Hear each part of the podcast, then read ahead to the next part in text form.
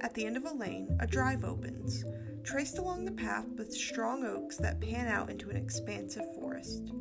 Two miles in, as the oaks become more sparse, the east turret of a great home becomes visible to the naked eye, and as the carriage brings you closer, the front face of a great stone mansion becomes visible.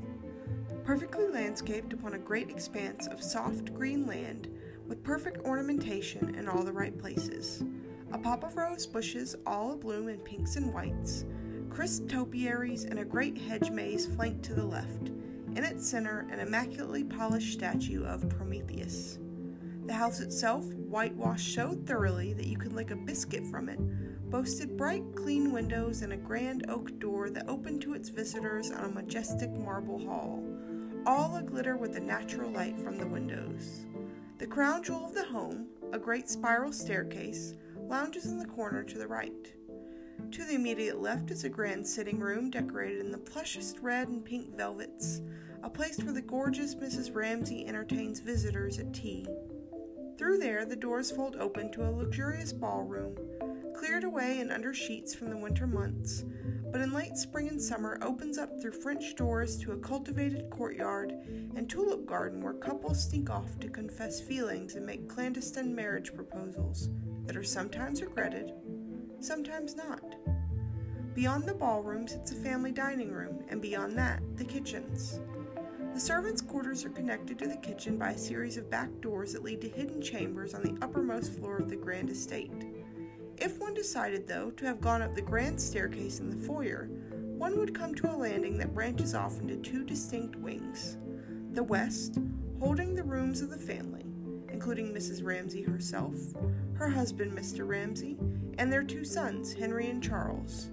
To the east wing, however, where very few save Mr. Ramsay ever traverse, are the study and billiard room that often house the acquaintances of the man of the house during parties his wife loves to throw. The walls, since made of heavy stone, are mostly soundproof. The master of the house loves to tell his guests that the foundation of the great estate is from the remnant of a fortress from the Norman invasions. No one usually thinks too hard about this after being charmed by cigars and expensive brandy. A keen observer, though, none among the friends of Mr. Ramsay, would notice that behind the bookcase in Mr. Ramsay's study was a door, and behind that door is a dark staircase leading up to the east turret. If one, being both adventurous and brave, climbed the staircase, one would walk for some time until one arrived at a door, locked tight. Pressing your ear to the door, you'd hear nothing, as the door and walls are completely soundproof. If Providence entrusted you also with a key, you would open the door to a dusky and silent chamber. As you lit a candle that you invariably brought with you for such an occasion, your light would shine on a makeshift prison.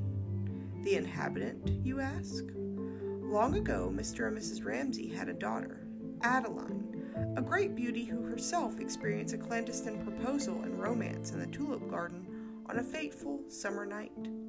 When her belly began to grow and her lover, one who came to regret his hasty proposal, left town, there was only one solution the town was led to believe that the beloved Adeline was killed in a stable accident, but instead, she was exiled to the prison in the East Turret and driven mad by solitude in the company of her starved infant.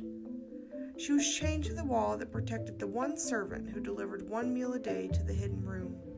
The rest of the family, save the youngest boy who really believed his sister dead, just pretended that their daughter never existed. Their mistake, though, occurred on Christmas Eve, seven years after imprisoning their Adeline. The trusted servant, in a vision from God, or so he told himself after being slighted for a Christmas bonus, snuck a draught into Adeline's dinner, and later, when she slept, he unchained her and left her door unlocked.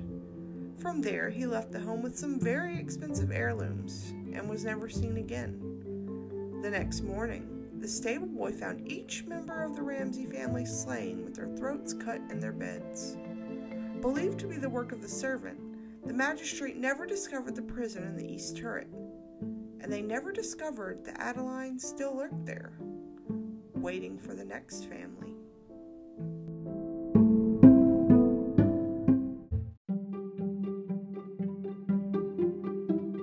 Hey, all you ghastly ghosts, I'm Ashley, and this is Goth Gal a podcast where I explore Gothic literature and critical theory and its analysis.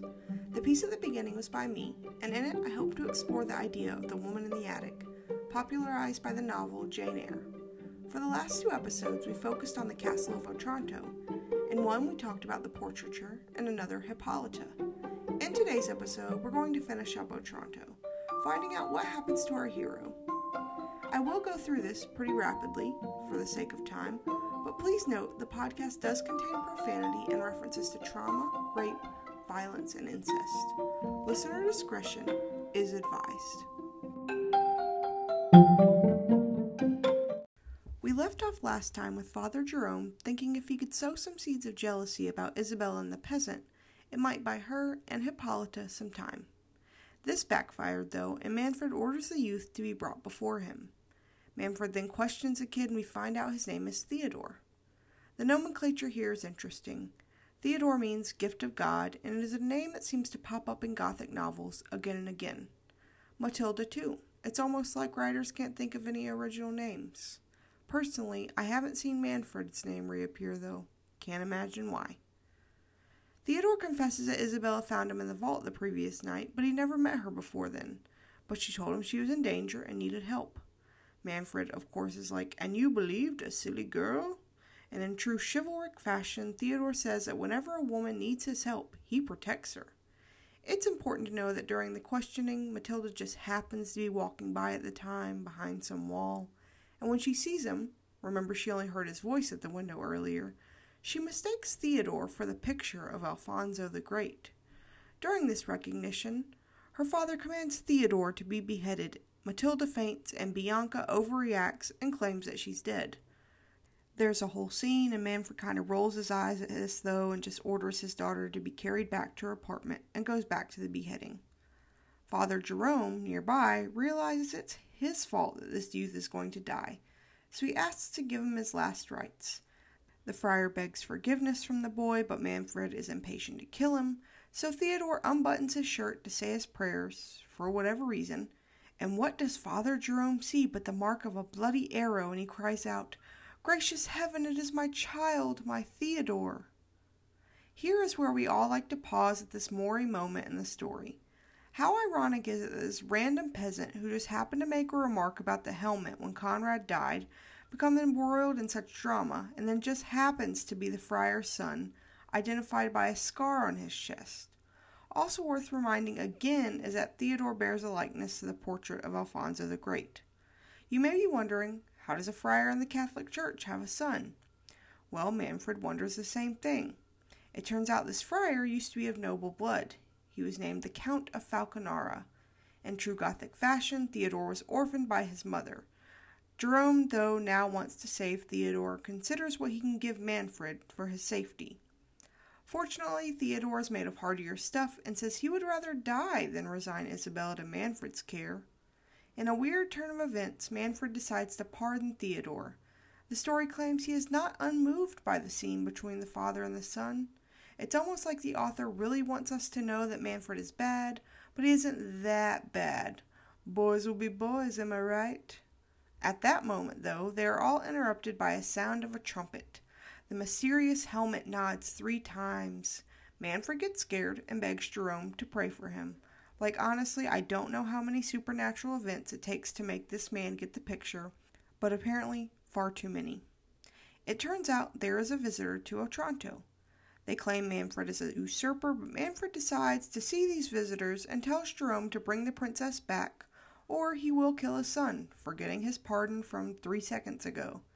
The visitor apparently is a knight on behalf of Isabella's father, Frederick, who claims that Manfred bribed her guardians during his absence. Well, as it turns out, Frederick is the nearest in blood to Alfonso the Great. Sneaky, sneaky Manfred was trying to marry Isabella first to his son and then to himself, so he could be the rightful heir of Otranto.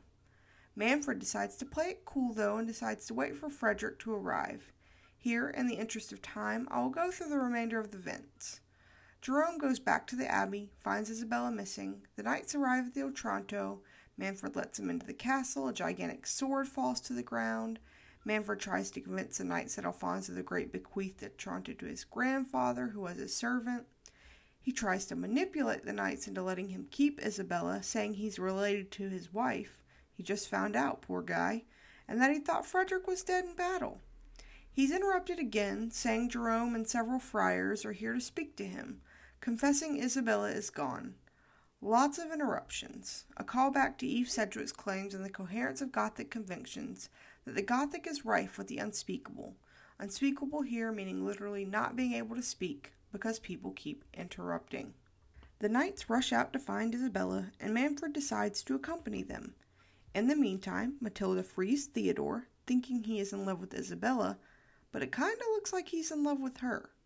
Theodore rushes to the convent and then to the forest, when who does he find in a cave but the lovely Isabella? The knights discover the cave. Theodore goes out to guard it, thinking he is saving Isabella from Manfred. He wounds a knight, whose surprise turns out to be Isabella's father Frederick in disguise. They carry Frederick to the castle, and Isabella follows behind. Thankfully, Frederick recovers, and Manfred strikes him a deal that he can marry Matilda, and then Manfred can marry Isabella. Frederick likes the idea of a young bride Matilda and agrees. Matilda and Isabella find out they both like Theodore, awkward, but Matilda is now destined to marry Frederick, who she doesn't really want to marry. Hippolyta goes to consult Friar Jerome at the church. Manfred meets her there, and then while they're there, three drops of blood fall from the statue of Alfonso's nose. The monk claims that the blood of Alfonso will never mix with that of Manfred, who goes home and is troubled by Theodore's resemblance to Alfonso the Great. Hippolyta agrees to divorce if the church grants it. Manfred attempts to question Bianca about the relationship between Theodore and Isabella, and he gets nowhere. After a night of drinking and revelry, Frederick realizes he is increased with passion, gross, that means he's horny, at the thought of Matilda and goes to try and find Hippolyta to make sure she is really going to divorce Manfred so he can marry Matilda. He thinks he finds her praying, but really finds a figure that looks like her but with fleshless jaws and empty sockets. This freaks the guy out, and Manfred, who came to find him, is pushed aside, and Frederick is like, uh uh, nope, not marrying Matilda. Suddenly suspicious that Isabella is going to try and meet Theodore at the church, and drunk himself, Manfred steals away to the church where he hears two people whispering and thinks it's Isabella and Theodore. He takes out his dagger, rushes upon them, and strikes his own daughter, in the breast. They take Matilda to the castle, and Theodore begs to be married to her before she dies. It turns out Theodore is the rightful heir of Otranto. He starts to tell the story and is interrupted by Matilda's death, and then the walls of the castle are suddenly torn down, followed by a clap of thunder. Literally. Like a giant helmet crushed your son to death, a portrait literally came alive, Thunder destroyed your house. It's time to give up, Manfred. The equity isn't worth it, bro. Finally, on the last page, we get the news that Alfonso the Great, who died in the Holy Land, was poisoned by Manfred's grandfather. Before that, though, Alfonso set sail and was blown to Sicily, and he met a girl named Victoria and married in secret and left her pregnant to continue his journey. She had a daughter, who then married Father Jerome before he was a friar, and Theodore was the offspring. Manfred abdicates, Hippolyta takes the veil, and when the time was right, Theodore married Isabella. Wow, that's a lot. Lots of drama going on in this short book, but there are a lot of themes that Walpole includes here that resonate in later Gothic works. Among them, the supernatural. In Walpole's Gothic, he doesn't explain the supernatural, which during the Enlightenment period was one of the reasons he got so much flack. Also, if you know how many times a character goes to tell a story or reveal a secret and they get interrupted, that serves to prolong suspense and keep you reading, most of the time finding out the big secret in the last few pages. You'll also notice that the random peasant turns out to be a prince, and that also happens a lot. The Gothic genre is typical of the bourgeoisie of England, who were very anti aristocratic. You see that Theodore is aristocratic, but he was raised as a peasant. As Kamilla Elliott states, Theodore blends aristocratic with bourgeois virtues, manifesting aristocratic virtues of valor, chivalry, and gallantry. He more prominently displays middle class morals of veracity, sincerity, resignation, piety, forgiveness, conscience, chastity, modesty, frankness, warmth, and zeal, eschewing the aristocratic virtues of mastery and conquest. So, for the bourgeoisie, it was important to be of noble blood but have bougie manners. It also may have been why Conrad is depicted as so sickly. Since Manfred represents typical violent aristocracy, his bloodline is tainted. It's a very confusing commentary in which you think that maybe the bourgeoisie hate the rich, but you know they really just want to be them, in typical Mean Girls fashion. Also, if we look at the fate of Matilda, we can attempt to draw some conclusions. We have an odd juxtaposition with Isabella being granted agency in a somewhat happy ending after enduring a whole novel of suffering, while Matilda is stabbed by her father. Remember in an earlier episode when Matilda disobeyed her father when he told her not to knock on his door? She also contradicted him when she set Theodore free and spied on him when he was questioning Theodore. Finally, sneaking off in secret, she is stabbed. Is Walpole making some commentary on how women ought to behave, even if their fathers are awful? I find myself unsatisfied with Matilda's fate in this book. It's not that I expect a man writing in 1764 to be a pioneer in women's rights, but it seems that Matilda has long suffered at the greed of her father. She's taken a back seat to her sickly brother, and when she finally falls in love, her own father kills her. We can chalk this up to the prophecy that Manfred's bloodline will inherit the castle, but I still think it's a bum rap for Matilda, and seeing as how many readers of the Gothic genre were women, the novel kind of reads as a warning to women about the dangers of subverting the patriarchy. There is no explicit line that says, ladies, don't disobey men, but there's basically a whole plot revolving around it. And sure, Manfred also goes to live among monks at the end, but he's never really punished for all his misdeeds. I think the readers are all to assume that Isabella finds happiness with Theodore at the end after he is over Matilda, but I'm not sure if I would be okay after being traumatized by my father in law. I'm not sure how many of you have actually read The Castle of Otranto. It's short and ridiculous and a lot of fun to read, but I'm definitely glad that the genre evolves from Walpole's vision. I also love that Matthew Lewis takes the name of Matilda and makes it the name of a demon in his novel The Monk, published in 1796, two years after Ann Radcliffe publishes The Mysteries of Udolpho. If you have time, the monk draws on the tradition of both Walpole and Radcliffe, but most people were drawing from Radcliffe, known as the mother of the Gothic. I won't be covering Radcliffe for a while, but she's worth a read if you have extra time. It's also important to note that different branches of the Gothic begin to emerge here. We get horror Gothic, female Gothic, and Romanticism, which I argue is Gothic esque. So, with more subterraneous passages, haunted corners, and floating helmets to explore, my hope is to get to know the genre, along with all of you.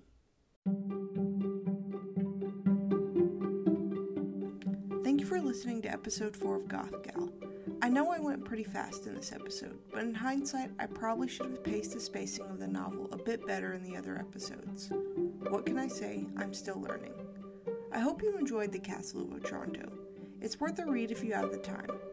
Next, I'm moving on to Charlotte Dacre's poem, The Skeleton Priest, in conjunction with both Tim Burton's Corpse Bride and a Jewish folktale called The Little Finger.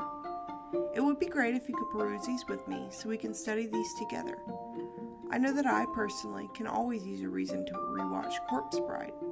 If you have any suggestions for the podcast, or if you want to submit your own creative piece for me to read aloud, please contact me at goth underscore gal underscore podcast on Instagram.